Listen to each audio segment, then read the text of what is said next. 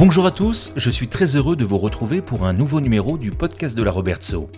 Au micro, Emmanuel Jacob, je suis l'animateur et fondateur du blog de la Robertso. Pour ce quatrième numéro de la deuxième saison, je vous propose une rencontre avec une femme exceptionnelle qui va vous emmener en voyage en Islande la Robertsovienne Catherine Ulrich était la présidente de l'association Alsace-Islande et nous souhaitions la rencontrer pour évoquer avec elle ce magnifique pays, mais aussi ses très nombreuses années de bénévolat au sein de l'association. En fin de podcast, nous parlerons également de son père, Henri Ulrich, médecin, écrivain, naturaliste, dessinateur, musicien. Il s'est notamment illustré dans le combat pour la défense de l'environnement et particulièrement celui de la Robertso. Bonne écoute. Bonjour Catherine Ulrich, je suis très très très très heureux de faire ce podcast avec vous. Ça fait très longtemps qu'on essaye de se caler un rendez-vous pour euh, se parler et pour euh, partager votre passion de l'Islande aux auditeurs de la Robertso. Bonjour Catherine Ulrich. Bonjour Emmanuel, merci de m'écouter. Vous étiez, malheureusement je suis obligé de, passer de parler au passé, vous étiez la présidente de l'association Alsace-Islande qui euh, proposait des, entre autres, des voyages, des expositions et des, des activités autour euh, de ce magnifique pays qu'est l'Islande. Oui, j'ai eu beaucoup de chance parce que mon compagnon, qui est devenu mon mari, a trouvé qu'il fallait mettre un, euh, lien avec tout ce que j'avais envie de faire et, et quelque chose d'officiel. Dès 2004, avant je pataugeais un petit peu, avec des amis, mais rien n'était bien couvert par. Euh, moi, je portais tout sur mes épaules. Et à partir du moment où on a dû créer l'association avec un objet pour le tribunal, j'ai eu la chance folle de, marquer plein de petits alinéas où j'ajoutais conférences, expositions, concerts, en plus de ce qu'on appelait des déplacements culturels. Et donc, euh, j'ai vraiment pu, après, apprendre l'islandais, mettre des traductions, faire tout, tout plein de choses qui évidemment remplissait mes journées depuis 2004. Alors nos auditeurs sont en train de se dire, mais c'est certainement très joli l'Islande, mais quel rapport avec la Robertso Alors déjà, vous êtes une Robertsovienne, euh, une grande Robertsovienne, habitante de la Robertso depuis toujours, presque toujours. Depuis très longtemps. Très longtemps en tout cas. Et l'association a été euh, le hébergée pendant quelques années à l'escale. À l'escale, j'ai simplement un jour donné une conférence. D'accord. J'étais plus souvent à Bussière, en fait. Mais l'association était toujours hébergée d'abord là où j'habitais avec mon époux, rue Herder. D'accord. Et maintenant où je suis Robert Sauvienne de nouveau, elle était dans, dans mon appartement. D'accord. Et, je n'allais à la maison des associations que pour une permanence euh, mensuelle, le premier lundi du mois, où les gens pouvaient venir pour se renseigner, pour s'inscrire, pour toutes sortes de, de moments. Bon, vous êtes de la Robertso, donc on va dire, on va, on Et va. Mon père était de la Robertso. Oui, mais justement aussi, on en parlera. Votre papa, Henri Ulrich, c'est bien ça Oui. Qui était un médecin. Oui. Et euh, un, un curieux de tout, et entre autres euh, un grand environnementaliste avant l'heure, oui. et euh, dessinateur euh, également de la de la nature. Euh, on voit ces dessins qui sont accrochés ici euh, dans votre pièce, parce que nous sommes dans votre salon actuellement. Oui. Et alors, si on vous invite aujourd'hui aussi, c'est pour parler de bah, de cette histoire d'association, parce que c'est euh, le travail que vous avez fait mmh. est juste formidable. vous avez avec euh, votre volonté, fait partager votre passion. Et aujourd'hui, l'association euh, vient de s'arrêter par manque, je veux dire, de combattants ou de ou de de, de successeurs. De successeurs, ouais, tout, oui. ouais. Et vous avez décidé assez logiquement, plutôt que de laisser euh, de, de, clôturer le chapitre, et on voulait évoquer cette histoire. Oui, en fait, euh, nos statuts étaient très précis déjà à l'époque parce qu'on s'est dit il n'y aura pas un deuxième fou comme moi. Et c'est vrai que je m'étais mise à apprendre l'islandais aussi pour être plus proche de tous mes collaborateurs en Islande. Donc dès 95, j'ai appris et tous mes mails, tous mes coups de fil sont en islandais. Personne déjà dans ce sens ne pourrait me remplacer maintenant, ni passer 10 à 14 heures par jour à faire les réservations, les devis, mes conférences, mes expos, inviter les artistes et tout. Donc euh, effectivement, nos statuts précisaient que si on s'arrêtait, on aurait des successeurs, des héritiers, pas des successeurs. Et les héritiers devaient se partager sur Alsace et Islande et sur notre slogan nature et culture. Et ainsi, on a choisi, euh, pour pour l'Alsace, euh, ça s'est tellement bien donné, ça sonnait mieux que de raison, puisque c'est devenu Alsace Nature, que mon père justement avait été, dont il était un des présidents fondateurs. Et puis pour l'Islande, du coup pour culture, c'est l'ambassadrice d'Islande de l'époque à Paris qui m'avait conseillé une association d'artistes artistes vraiment un immense parapluie couvrant depuis l'architecte jusqu'au poète, alors que pour moi les artistes c'était ceux que j'exposais, donc des peintres, des, sculpteurs, des céramistes, des artistes du verre. Mais au fond maintenant, ils ont déjà eu d'ailleurs un petit acompte, les Islandais, puisque l'argent islandais reste là-bas, et on partage en moitié quand j'aurai fini de tout liquider. Euh, entre les deux associations à parts égales. Alors d'où vient cette passion de l'Islande? Peut-être déjà un manque très long parce que nous adorions mes enfants et moi euh, les pays nordiques, mais j'ai jamais pu avec trois enfants nous offrir l'Islande. Donc ce n'est que à mes 50 ans que j'ai eu en cadeau mon premier voyage en Islande et euh, c'était plus on aspire longtemps, sans doute plus c'est exacerbé. Et j'imagine qu'ainsi, effectivement, c'est resté quelque chose qu'il fallait absolument atteindre. Et la première fois que j'y ai été avec mon époux de l'époque, c'était le coup de foudre, mais en posant mes pieds sur cette espèce de, de bizarres caillasses qui sont les cendres volcaniques euh, et les, petites roches, ce qui me rappelait en fait tout bizarrement euh, quand notre concierge de, de mon enfance mettait sur le trottoir allée de la Robertso où nous habitions le charbon de, de la chaudière pour éviter que les gens ne glissent. Et j'avais cette même impression sous mes semelles de quelque chose de tellement incroyable que j'ai tout de suite décidé qu'il fallait que j'emmène mes élèves. Parce que j'étais prof de musique au gymnase en Sturm et j'avais créé un orchestre, une chorale. Et on voyageait, on avait déjà été au Danemark, en Allemagne, en Suisse, etc. Donc l'Islande, il fallait que j'emmène mes élèves. Et alors on a commencé comme ça. C'était, moi j'y étais donc en 92 pour mes 50 ans. Puis 94, en deux ans, on a monté des concerts qu'on a donnés avec mes élèves en Islande en juillet 94. Suite à ça, un parent d'élève accompagnateur avait fait un film et a fait envie à plein de parents d'élèves et d'amis d'aller. Et comme ça, peu à peu, je suis devenue, entre guillemets multiples, bureau de voyage, si vous voulez, avec les connaissances. Mais tout ça, ça pédalait dans la choucroute. Moi, bonne alsacienne, j'étais un petit peu la matrice éclairée, mais qui n'avait même j'avais pas de moyens, je n'avais même pas d'ordinateur. J'envoyais des fax par l'école et j'écrivais des lettres qui mettaient huit jours à arriver et huit jours à me revenir en réponse. Quand la réponse revenait, tout ça pour organiser, c'était beaucoup plus difficile, incroyablement difficile même. Ah, est-ce que vous vous souvenez de la sensation que vous avez eue quand vous êtes arrivé la première fois à, à Keflavik? Oui, ben, en plus, je sais qu'on logeait à l'aéroport même, à l'hôtel d'Islander, qui, qui s'appelle Loftleidir. C'est le mot islandais, Loftleidir, qui était longtemps le nom de la compagnie d'Islander et qui veut dire les chemins de l'air. Loft, c'est dit Luft, hein, et Leidir, c'est les chemins. Et donc là-bas, c'était là que les chemins étaient, c'était pas asphalté. Et je me retrouvais à marcher sur ces tout à fait bizarres.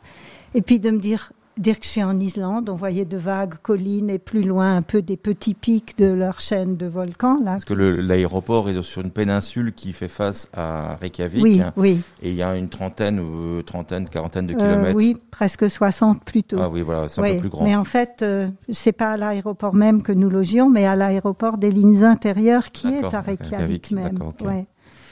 Et vraiment, euh, je me disais, il faut que j'y emmène mes élèves. C'était vraiment ma première réaction puisqu'on voyageait déjà pas mal avec eux et qu'on avait des, des, programmes de concerts très valables avec des grandes œuvres, pas des chansons de collège. Hein. Et mon orchestre, donc. Et on s'y est mis à 57 alors pour travailler pendant deux ans à pouvoir le faire, puisque le maximum dans un bus, c'était 57.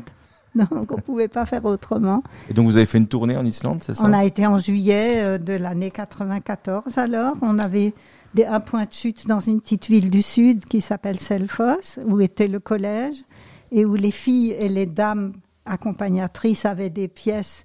Ils avaient aménagé les salles de classe.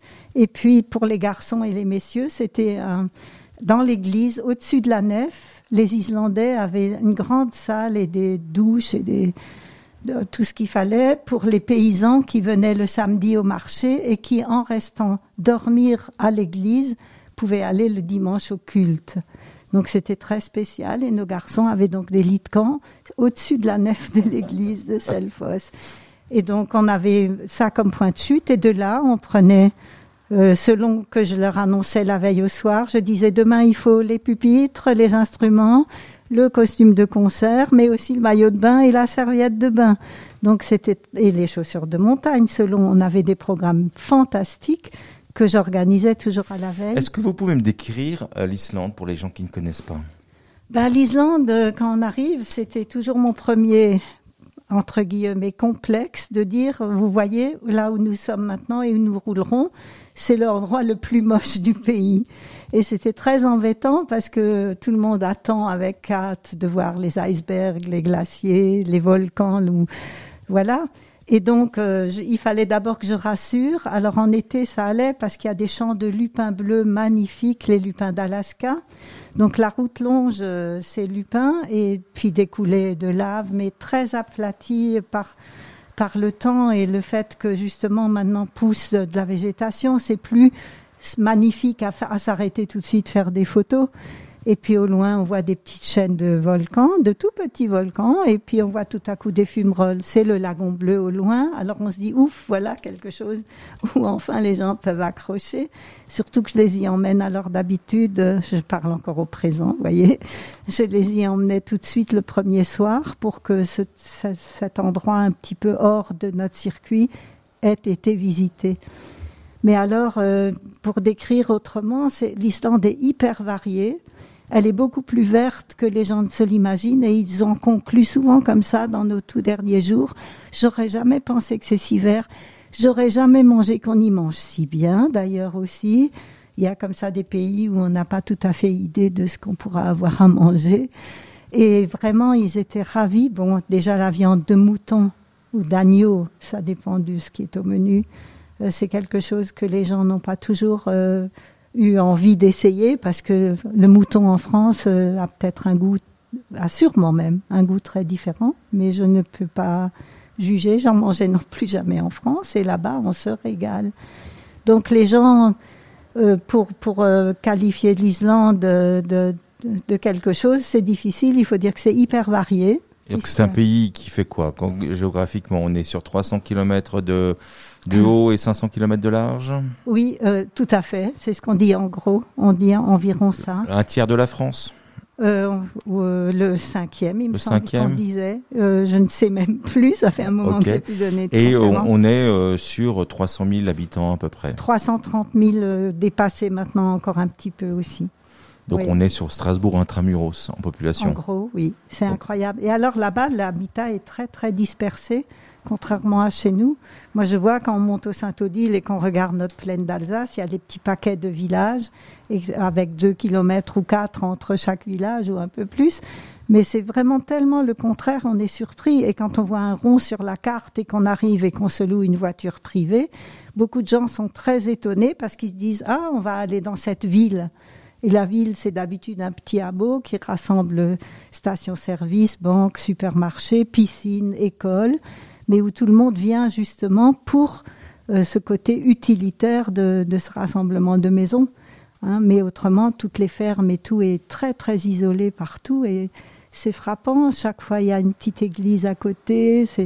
C'est, chacun a sa vie très très isolée, ce qui fait d'ailleurs que quand les gens ont des occasions, ils font la fête terriblement parce qu'ils ont besoin de se rencontrer de nouveau. Qu'est-ce qui aujourd'hui, si vous deviez retenir euh, dire en trois phrases euh, pourquoi venir en Islande, pourquoi visiter l'Islande, qu'est-ce que vous diriez? Bien, c'est vrai que c'était un rêve longtemps et, les rêves d'habitude ne, savent pas encore mettre tout à fait toutes les images qu'il faut dans, dans, son idée. Et quand on arrive euh, et qu'on parcourt tout le pays, parce qu'il faut vraiment avoir tout parcouru, et c'est quand même long si on veut un petit peu approfondir, je dirais que c'est d'une telle telle variété que on ne peut pas. Les gens qui disent ah je vais juste faire la côte sud, ben ils auront manqué plein de choses, mais ils auront vu les glaciers. Alors que ceux qui disent ah ben le nord m'attire plus, ils ne verront aucun glacier. Donc, euh, puis les fjords qu'il y a autant au sud-est qu'au nord-ouest, c'est quelque chose d'extraordinaire, mais tellement différent des fjords de Norvège que j'ai beaucoup aimé d'ailleurs. Je disais toujours la Norvège est le plus beau pays que je connaisse. Bon, j'ai pas fait tout le globe évidemment, après la Roberto, bien sûr. Après la Roberto, absolument. oui, oui. Mais c'est vrai que les fjords islandais, autant au nord-ouest, là, dans la partie qu'on appelle la tête du canard, parce que je sais pas si vous savez que l'Islande a un peu la forme d'un canard, bon, dit-on. Et donc euh, ces fjords-là, c'est extraordinaire, mais ce sont ces vieilles euh, montagnes usées par leur début, puisque l'Islande n'arrête pas de s'écarter, puisqu'elle est sur le rift et que cet, cet, écart peu à peu a fait que les plus vieilles pierres sont maintenant au sud-est et au nord-ouest et sont donc des couches très souvent horizontales de différentes euh, éruptions volcaniques euh, très vieilles. Et, et donc euh, pas du tout comparables à la Norvège, aux fjords norvégiens qui sont abruptes et qui n'ont pas eu le volcanisme évidemment. Est-ce que euh, sur en Islande on, on se sent pas terrien? C'est-à-dire qu'on a un rapport, il y a un rapport à la terre hein, parce qu'elle elle est présente avec euh, les fumerolles, avec euh, les, les, eaux chaudes, avec ces, ces odeurs, la géothermie. Euh, euh on se sent très terrien là-bas. Mais vous parlez des, des Islandais ou des touristes? Bah, Quand on y va, nous. Oui. Les humains. Oui, les humains. Ben disons, nous, les humains. moi, je sais que j'y ai été deux fois avec une éruption en cours, et je me sentais très comment insulaire malheureusement, loin de tout, impossible de m'en aller et et d'accord, on avait les pieds sur de la terre ferme, mais on voyait la poussière dans l'air et on voyait que le bus avait une couche de, de cendres. Et on se disait si seulement je pouvais partir. Je sais que j'avais dit à l'époque à mon mari, enfin mon compagnon de l'époque, donc euh, je lui avais dit heureusement que j'ai ta carte bancaire, si je peux, je m'envole pour New York, parce que vraiment on a, on se sent très isolé, donc terrien peut-être, mais insulaire, donc coupé de beaucoup, quand ça va mal évidemment. Maintenant, ils ont été coupés beaucoup euh, pour le début de la Covid, mais apparemment, ils ont aussi beaucoup de problèmes actuellement. Donc, alors, vous avez, à partir de 4-5 années après votre premier voyage, après votre tournée avec vos élèves, monté cette association. Donc, elle a été créée en quelle année? Ben, donc avec moi-même, ma première fois était donc 92, mes élèves 94. Et dès 96, j'ai emmené des gens, euh, tout simplement, qui voulaient, qui me demandaient, mais vraiment avec les moyens de bord, d'un limite que je ne peux même plus imaginer que j'ai pu réussir à faire ça. Et ça, ça a duré jusqu'en 2004, la fondation de l'association, donc quand même dix ans. Hein où, on a eu de plus en plus le bouche à oreille, donc des inconnus. Et c'est là que retrouvant donc un copain d'enfance, mon compagnon, qui vivait en voyant tout ce que je faisais à mes côtés, donc, qui a dit, comme il était assureur et juriste, il savait un petit peu ce qu'il fallait faire de mieux dans la légalité et tout, et qu'on a alors travaillé beaucoup, et avec l'aide du, du bureau du droit local pour être sûr que tout est vraiment dans, dans les normes demandées. Donc l'association a été créée en quelle année En mai 2004. En mai 2004. Hein. Et son objet était L'objet était donc varié puisque nature, culture, euh, tout, tout, ce qui pouvait avoir lieu en France, donc en Alsace surtout, mais j'étais déjà à Belfort, j'étais dans le Massif central faire des conférences aussi. Mais tout ça euh, devait être bien noté et après accompli et c'est avec un, un, plaisir fou que j'ai découvert que j'avais le droit de, de m'imaginer devenir conférencière et organiser des expos. Et nos expos étaient géantes parce que dès 2005, on a exposé dans l'hôtel du département, dans la grande entrée en bas. Mmh. On a ajouté le Sofitel pour la galerie des, des peintres. C'était énorme. On a eu une autre très grande expo en 2010 à l'Aubette pendant tout le mois de juillet à l'époque, c'était l'année du volcan de Eyjafjallajökull. Et du coup, comme ils avaient déjà eu le crash bancaire deux ans avant, en 2008, j'ai changé le titre de mon expo qui était devenu l'Islande autrement, parce que tout le monde commençait un peu à se moquer de ces gens qui, qui, mettent le, qui font faillite et puis qui ont décembre, etc. Et donc l'Islande autrement était aussi une très très grande expo, mais j'en ai fait plein. Euh, à Signe de Bussière, par exemple? Absolument, oui, oui. Et on a beaucoup aimé. J'y étais à plusieurs occasions, même une occasion où on a ajouté des photographes que je ne connaissais même pas, mais que ça, qu'on pouvait mettre dans, dans mon cadre d'exposition.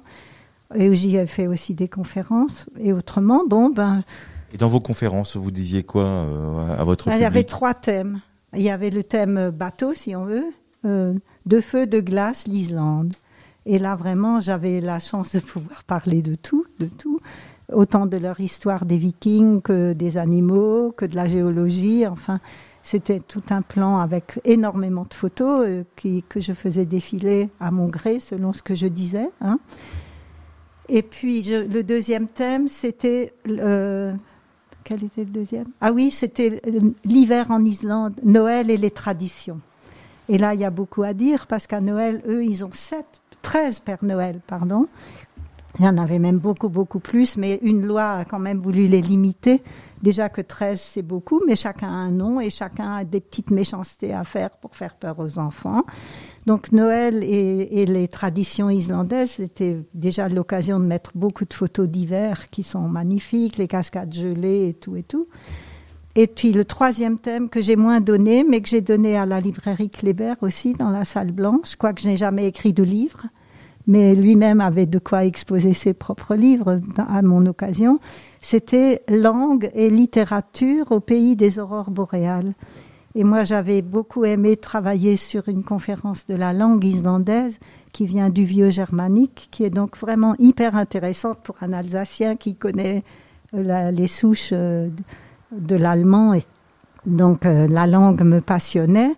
Et la littérature aussi est quand même très spéciale, avec déjà leur très très très importante richesse depuis le Moyen Âge, de, des sagas et de, de, tout ce qu'on peut trouver dans, dans la littérature. C'est l'un des pays qui lit le plus.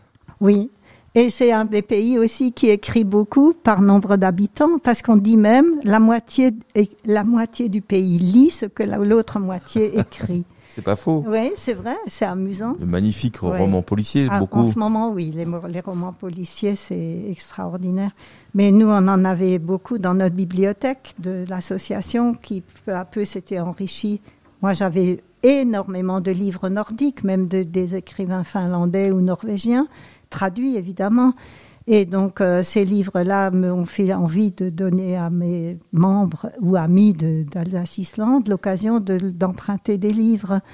Et puis maintenant, donc, euh, j'ai même extrait de mes anciens romans policiers aussi dans, dans des sacs, parce qu'on attend donc, je ne sais plus si vous êtes au courant, de faire une vente, liquidation de tout ce qu'on avait encore, de nos ventes. Alors on a encore un tout petit peu d'artisanat. Oui, parce qu'il faut préciser que l'Alsace Island, à l'occasion d'expositions ou de conférences, vous proposiez pour faire vivre l'association, pour avoir des fonds, euh, vous proposiez des objets d'art, des objets culturels. Oui. On, avait, on avait vraiment de très jolis petits objets, mais assez chers toujours, parce que eux-mêmes ont l'habitude de vendre très cher, et, et les gens même de très petits niveaux euh, financiers islandais achètent et ont beaucoup d'œuvres d'art et d'artisanat chez eux. Ils sont beaucoup plus motivés que chez nous, ce qu'on remarquait à nos ventes d'ailleurs. C'est pour ça qu'on a encore quelques restes aussi. Mais donc, euh, on, on, aurait dû, avec notre assemblée générale de clôture, faire une vente liquidation, mais alors on n'y est pas encore la liquidation, mais euh, donc des conférences, des euh, des, expos, des, expos, des mais concerts et surtout des voyages. Oui, et surtout. Vous avez fait combien de voyages là-bas? Mais moi, euh, personnellement, donc sans pouvoir scinder euh, le nombre de groupes ou comme ça, j'aurais maintenant en octobre qui vient de passer fait mon 77e en 28 ans.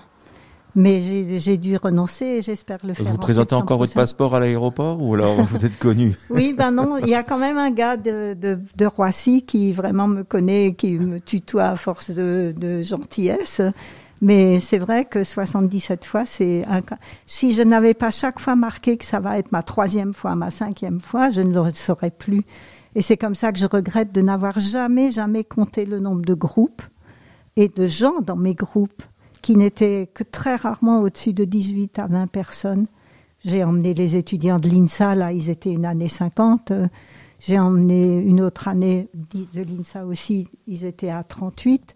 J'ai emmené du club vosgien de Wissembourg trois fois. Vous avez quand même beaucoup de chance de vous avoir comme guide, hein, parce que Ben non oui. seulement vous parliez, euh, euh, parlez très bien l'islandais, Oui, bon, euh, avec mon petit accent alsacien peut-être. mais qui doit faire son charme, ça je suppose. pense. Non, les gens aimaient- ont beaucoup apprécié. J'ai eu beaucoup d'amis là-bas dans le business en même temps, grâce au fait que, en se prenant un café quand tous les gens allaient encore un peu sortir voir les oiseaux ou quoi, euh, d'être proche du propriétaire du petit hôtel de campagne était un vrai bonheur que j'ai quand même mis bien cinq ans à pouvoir me construire en apprenant l'islandais, qui est hyper dur. Et je travaillais tous les soirs beaucoup, beaucoup. Et Oui, c'est- une langue très difficile. à très très difficile grammaticalement, incroyable même, extraordinairement. Mais c'est ce qui m'avait fait envie de faire une conférence là-dessus pour un peu l'expliquer aux gens. Je peux pas vous l'expliquer en deux minutes, ce serait de nouveau toute une conférence. Mais bon, j'accrochais, j'avais envie. C'est une musique pour moi qui était peut-être prof de musique euh, plus ouverte à, au, à- au chant d'une langue, oui. Et, et vraiment, j'avais besoin. Et cette envie est née très vite. Un- la deuxième fois que je suis allée en Islande, à Noël, toute seule, j'étais dans une petite pension de famille en, à Reykjavik. Et dans le couloir, la nuit du Nouvel An, il y avait le père, le fils et le grand-père qui discutaient. Trois voix d'hommes, basses, euh, fantastiques. Et d'écouter cette langue dont je comprenais pas un mot. Ou alors je croyais en deviner de temps en temps, parce qu'en Alsace, j'ai vu avec mes touristes aussi, quand j'avais des Alsaciens dans mon bus, on devine des fois un petit peu, puisque ça vient du vieux germanique, notre Alsacien aussi. hein. Et vraiment d'entendre ces voix euh, dire des choses tellement musicales m'a fait envie d'apprendre, euh, quoique je ne sais pas le chanter de la même façon maintenant, évidemment.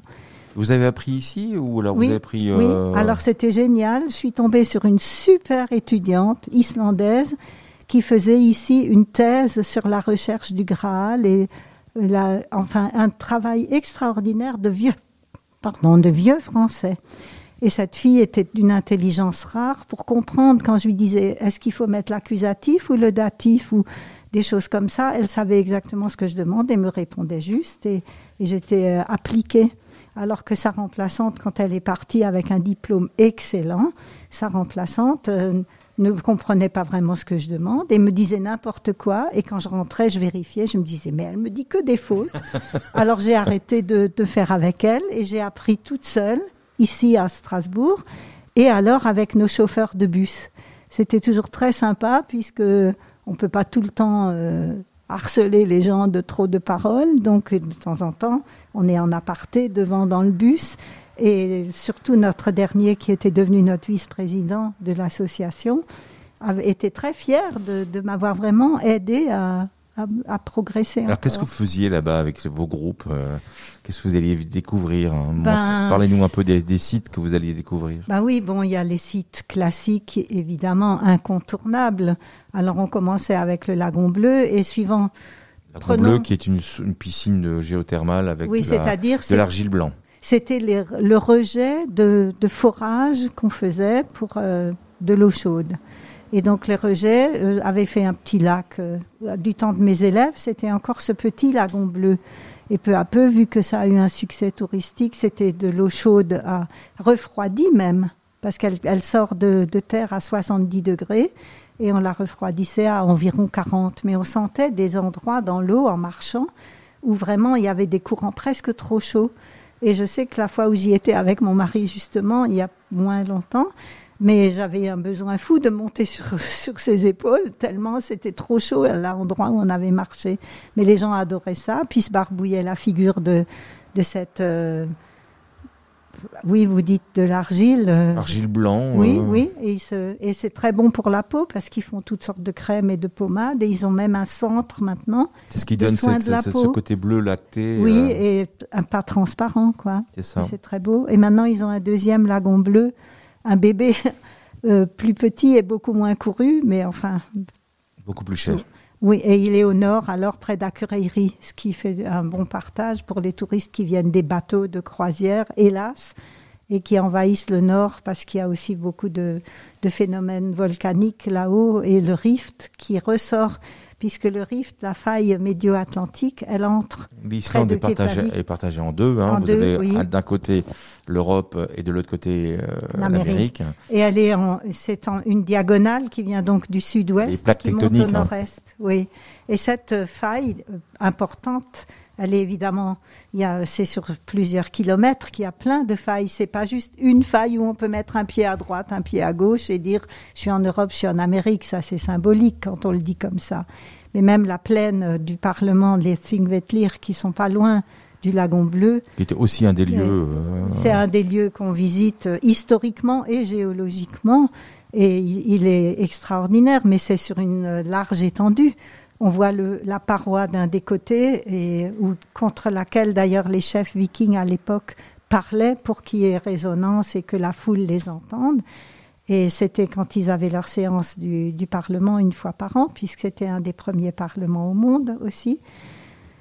Euh, c'est un peu difficile de tout dire parce que. Alors il y avait Gésir. Il y avait le geyser et il y avait la cascade Gulfos qui était tout un ensemble à visiter quand on partait vers la côte sud. D'accord, c'est ce qu'on appelle le triangle. Le, le cercle d'or. Le cercle d'or, pardon. Le cercle d'or. Bon, enfin, c'est ni un cercle ni un triangle, c'est un circuit. C'est un circuit, hein, oui. Ouais. C'est grosso modo dans le sud, euh, sud-ouest oui, du, pas loin justement de cette ville de Selfos où j'avais logé à l'époque avec mes élèves, donc. Hein.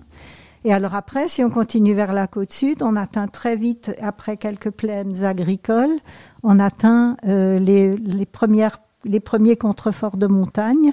Dans le premier contrefort tout de suite est déjà le Eyjafjallajökull. Et donc, Ce fameux volcan qui avait bloqué l'Europe, euh, enfin les avions. Euh, en 2010, voilà. ouais. Oui, c'était assez impressionnant tout ça. Et alors après, on longe la côte. Il faut savoir qu'il n'y a qu'une nationale en Islande, c'est la fait 1. qui fait le tour de l'Islande. Oui, la N1, mais il y a toutes sortes de petites euh, voies secondaires pour aller à droite à gauche vers des endroits plus ou moins fréquentés selon. Et donc on longe et on arrive à des très belles cascades et puis on arrive euh, peu à peu vers les, vers euh, les glaciers. Bon, le Eyjafjallajökull, c'est le premier. Jökull s'écrit donc Jökull, J-O tréma K-U-2-L, et veut dire glacier, mais ça se prononce, la prononciation de l'islandais, c'est déjà tout un chapitre, euh, c'est extraordinaire, parce que on le lirait Jökull, on se dirait c'est pas très beau, hein, non. mais on dit Jökull, et Eyjafjallajökull veut en fait dire le glacier des montagnes, des îles, parce qu'il est en face des îles Westman, qui elles-mêmes sont des îles nées sous l'océan, comme l'Islande est née il y a bien plus longtemps. Et ces îles euh, ont eu elles-mêmes une très célèbre éruption en 1973 encore. Et on attend toujours plus ou moins dans ce coin que quelque chose se réveille. Et récemment, j'ai eu justement, il y a très peu de jours, euh, la nouvelle qui a eu des tremblements de terre un peu hors normes puisqu'ils ont eu 5,6. Je crois qu'il y en a un qui est surveillé, c'est le Katla, c'est ça Oui, Katla, c'est vraiment le monstre qui, même aux yeux des Islandais, le jour où il se réveillera, ce sera une grande catastrophe. Alors on n'aime pas ça du tout, du tout. Et nous, on a eu, euh, avec un des clubs vosgiens, en mai, une année, on a eu euh, des cendres qui venaient de l'Est, sur Reykjavik, juste avant qu'on devait s'envoler. Et donc, on a même dû trouver, j'ai été me battre pour trouver un avion. On a dû aller par Londres, par le nord de l'Islande, euh, par Londres, et puis mes bourgeois ont après pris, qu'est-ce qu'ils ont pris euh, oui, parce qu'il n'y a, pas encore, il a pas encore de liaison directe Reykjavik-Wissembourg. non, ils ont pris un avion pour Stuttgart, puis le train. Et moi, j'ai pris l'Eurostar une, une, fois que j'étais à Londres, et puis je rentrais à Strasbourg. Qu'est-ce que ça fait de, de, quasiment être un agent de voyage, mais mhm. avec ce côté euh, passion, euh, je transmets ma, ma, passion, la connaissance culturelle du pays, euh, et on fait pas ça pour l'argent. Ben non, pas du tout. Au contraire, c'était totalement très associatif, totalement bénévole. Absolument. Et quand un hôtel me donnait une commission un peu extraordinaire à nos yeux. Il fallait qu'on survive quand même. On a notre assurance, on a toutes sortes de mhm. frais inévitables. Eh bien, quand, quand un hôtel me donnait une, des commissions plus intéressantes, je donnais encore ceci en enlevant au prix de mes, de mes gens pour qu'ils payent le moins possible. Mais peu à peu, on a un peu perdu ce côté euh, amical et généreux enthousiastes euh, quand on leur demandait les premières fois de nous ouvrir leur hôtel en hiver, on allait en février, ou même les tout premiers tours d'automne En automne, des fois, le côté est était déjà tout à fait relâché. parce que le tourisme, principalement, était, euh, sur l'été. Sur l'été. Oui, et puis sur Reykjavik, dont on rayonnait, beaucoup les gens rayonnaient, alors que nous, on faisait vraiment des étapes et on arrêtait chaque fois ailleurs pour connaître tout ce qui est possible comme hébergement. Et à ce moment-là, euh, tout, tout était faisable parce que c'était des gens de ma génération qui avaient les mêmes, le même idéal que moi de, de donner, d'ouvrir, euh, de partager. Alors qu'après, ils ont pris la retraite, ils ont laissé leur fils prendre la relève, qui prenait des cours de tourisme, je ne sais quoi, et qui connaissait de toutes nouvelles règles, ou tout à fait normalement. On donnait un, une chambre euh, gratuite au chauffeur ou à la guide pour 20 personnes, et nous, on était souvent que 12 ou 8 ou 13, ou nos groupes n'atteignaient de loin pas toujours notre maximum prévu. Et donc, euh, ils avaient quand même la gentillesse, toujours, c'était extraordinaire. Ils m'appelaient Kat, K-A-T, partout c'était Kat. Hein, et ils me donnaient euh, vraiment des prix extra, même quand on n'était pas le nombre. De ces 76 voyages, puisque le 77e, malheureusement, vous l'attendez euh, pour, pour cause moi, c'est à titre privé, hein, ah simplement, parce que je veux voir mes amis. Qu'est-ce que vous en retenez? Quel est le plus beau souvenir pour vous? Ah, Mon Dieu. L'un des plus beaux? Des aurores boréales? Oui, alors justement, j'allais commencer par celui-là. Euh, une aurore boréale, ou par chance, c'était une fois où mon frère était de la partie aussi. Euh, c'était en septembre, à la côte sud. Il faisait encore jour. On voyait au loin le coucher de soleil encore vers Reykjavik. Et le ciel était vraiment plus clair que déjà crépusculaire. Et déjà, on devinait une aurore et elle était tellement forte, euh, on les calcule entre 1 et 9. L'incidence 9, c'est quand elle est vraiment hyper, hyper euh, lumineuse. Le, plus euh, qu'elle peut être, qui dévie même, qui fait que les avions sont des fois obligés de changer de par-dessus le pôle Nord, pour ne pas être troublés dans toutes leurs machines euh, électroniques et tout. Et cette aurore, elle, elle était donc du 9 et elle était à vous presque dresser les cheveux sur la tête, mais en tout cas à vous donner l'effet que l'air vibre comme sous une ligne de haute tension et c'était presque angoissant, mais c'était extraordinaire de se dire on a eu une incidence neuve. C'est d'habitude avec 3 et 4, on est très content. Quand c'est 2, c'est vraiment faible. il, y a une, météo des aurores, hein, si jamais vous voulez aller. Il, y a un site météorologique. Aurora Forecast, il y en a une par l'Alaska et puis même dans la, dans la météo de, de, de l'Islande qui s'appelle Vedur.is. Vedur, c'est das Wetter, le, le, la météo la météo, le temps. Et donc, ça, ce VEDUR.is est vraiment un endroit où, quand on continue de chercher, pas juste d'abord le vent ou tout ce qui peut venir, la température, etc., eh bien, il y a une, une rubrique Aurora, donc Aurore Forecast. Et si on le dit en islandais, c'est Norðurljós, ça veut dire la lumière du nord que, vous disaient vos, voyageurs, les gens qui venaient dans votre association, qui participaient à un voyage Ils étaient ébahis de la variété des paysages et combien, beaucoup plus qu'ils ne s'y attendaient, il y avait de la verdure. Alors on dit il n'y a pas d'arbres, d'accord, il n'y a jamais eu de très grands arbres, sauf en ville parce qu'on les protégeait. Mais quand les Vikings sont arrivés, l'Islande était beaucoup, beaucoup plus couverte de forêts et ils ont démoli les buissons parce que c'était plutôt de la, c'était comme en Laponie, des petits arbustes, hein, des petits bouleaux nains, des, des bouleaux arctiques. Euh, pour se chauffer, pour construire des maisons. Euh. Pas pour construire, pour construire, ils étaient obligés d'envoyer par leur bateau des, des poutres venant de, de Norvège. Ils pouvaient pas construire de maison avec les arbres qui étaient là-bas, ils sont tordus et beaucoup trop étroits. Et donc, euh, effectivement, les gens, ils s'étonnaient que, que ce soit si vert. Et alors moi-même, j'ai été me renseigner chez le grand chef de la reforestation en Islande pour ma conférence. Je voulais être un peu plus sûre de ce que je dirais. Et il m'a dit qu'en en fait, on ne doit pas se tromper. On voit beaucoup de pépinières le long des routes de la nationale 1, donc. Mais c'est parce que au bord de la route, les ouvriers peuvent venir y travailler, mais que c'est pas comme ça sur tout le pays, de loin pas. Mais donc, pour mes touristes, c'est évident que la verdure et les forêts qui poussent et les sapins de Noël qu'ils vendent, mais qu'ils vendent en protégeant leurs forêts parce que le prix d'un sapin de Noël permet de replanter cinq arbres. Donc euh, ils n'y perdent rien, ils y gagnent. Hein. Et donc, euh, c'est vrai que ce pays est fleuri. et... Qu'est-ce que vous retenez de ces, euh, si je comprends bien, 20 ans, quasiment 20 ans de bénévolat, de d'investissement associatif Qu'est-ce que vous, ça pourrait donner comme idée à des jeunes qui nous, euh, qui nous écoutent aujourd'hui Qu'est-ce que vous en tirez de positif de ces 20 ans? Ben, que du bonheur. c'est des fois un peu compliqué, mais je trouve que ça vaut la peine de donner, mais il faut donner dans, dans un chapitre qu'on aime vraiment, où on peut soi-même étant motivé.